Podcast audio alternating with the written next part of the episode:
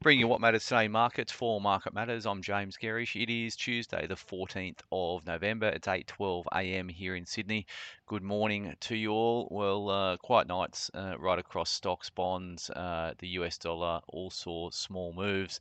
Uh, inflation data coming out tonight over in the US is going to be key to where the markets go from here. So it was a pretty thin uh, session uh, overnight. So in terms of the Dow Jones up 54 points, that was 0.1 0.6%, but the S&P fell 10 basis points and the Nasdaq was down 0.3 of a percent. So not big moves over in the US market, but um, uh, one of the areas of support were uh, coming across to the commodity complex. Uh, so that will support our market on open this morning. We've got SPI futures pricing a rise of nearly 1% on open, up 68 points. So just in terms of um, uh, US inflation data that's due out tonight. Uh, so expecting for October a rise of 0.1%. Uh, that's versus 0.4% the prior month, and that puts the year-on-year run rate uh, for headline CPI at 3.3% if it comes in in line with expectations. That's down from 3.7%, so clearly going in the right direction. If we strip out um, uh, the more volatile food and energy, so looking at core inflation, uh, it's expected to be 4.1% year on year uh, for October, which is in line with um, uh, the prior month. So uh, obviously a lot uh, riding on this inflation print over in the US. Uh, the impact on bond markets last night was fairly muted as they await this data. So US 10-year yields were down 1.7 basis points, trading at 4.63%, and US two-year yields were down uh, three basis points, trading at 5.03%. As I said, commodity markets were uh, well supported. So oil's been uh, in a bit of a funk of late. So um, three weeks of um, of down moves playing out in the oil space gave way last night with crude up uh, 1.6% in WTI trading at 80, uh, 78 spot 40 and Brent trading at 82 spot 66.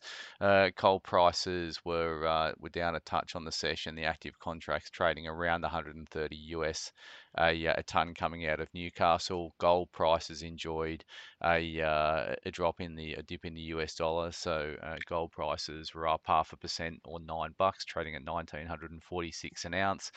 Copper had a very good move, uh, up nearly two percent on the session, trading at three dollars 66 US a pound, and iron ore is trading at 130 US a, uh, a ton. So, um, looking at the ETS we track in the uh, the US market, one of the areas of strength came through last night was in the uranium complex. So, uranium stocks were up three percent. Uh, we've got a position in Cameco that had a, uh, a strong move last night on the upside. Uh, so URA was up 3.02% on the session.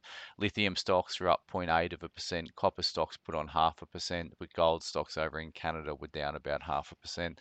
US dollar index uh, down about 0.2 of a percent overnight, uh, trading at 105 spot 66.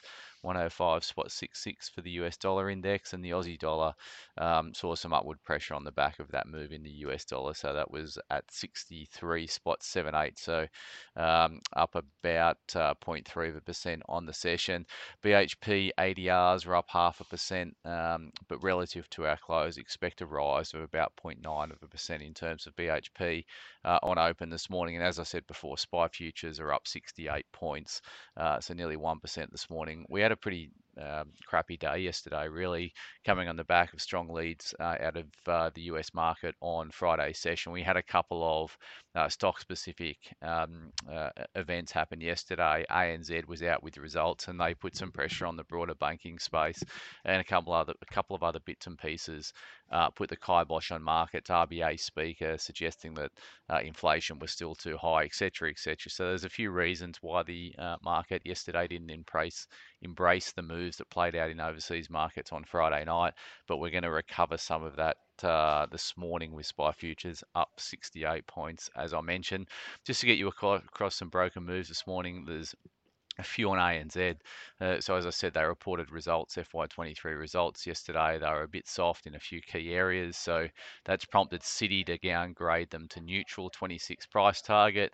Uh, JP Morgan's gone the same way, 25, 40 price target. They've got them on a neutral and uh, ANZ has been uh, cut to neutral at UBS, uh, 25 price target. And UBS were, were were bulls on ANZ, so uh, that's a, a, reasonable about turn from uh, UBS on ANZ.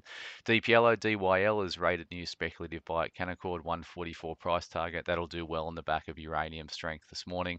Uh, and then Elders came out with a uh, strong update or a reasonable update yesterday, really. It's just that expectations were incredibly low and positioning was incredibly bearish.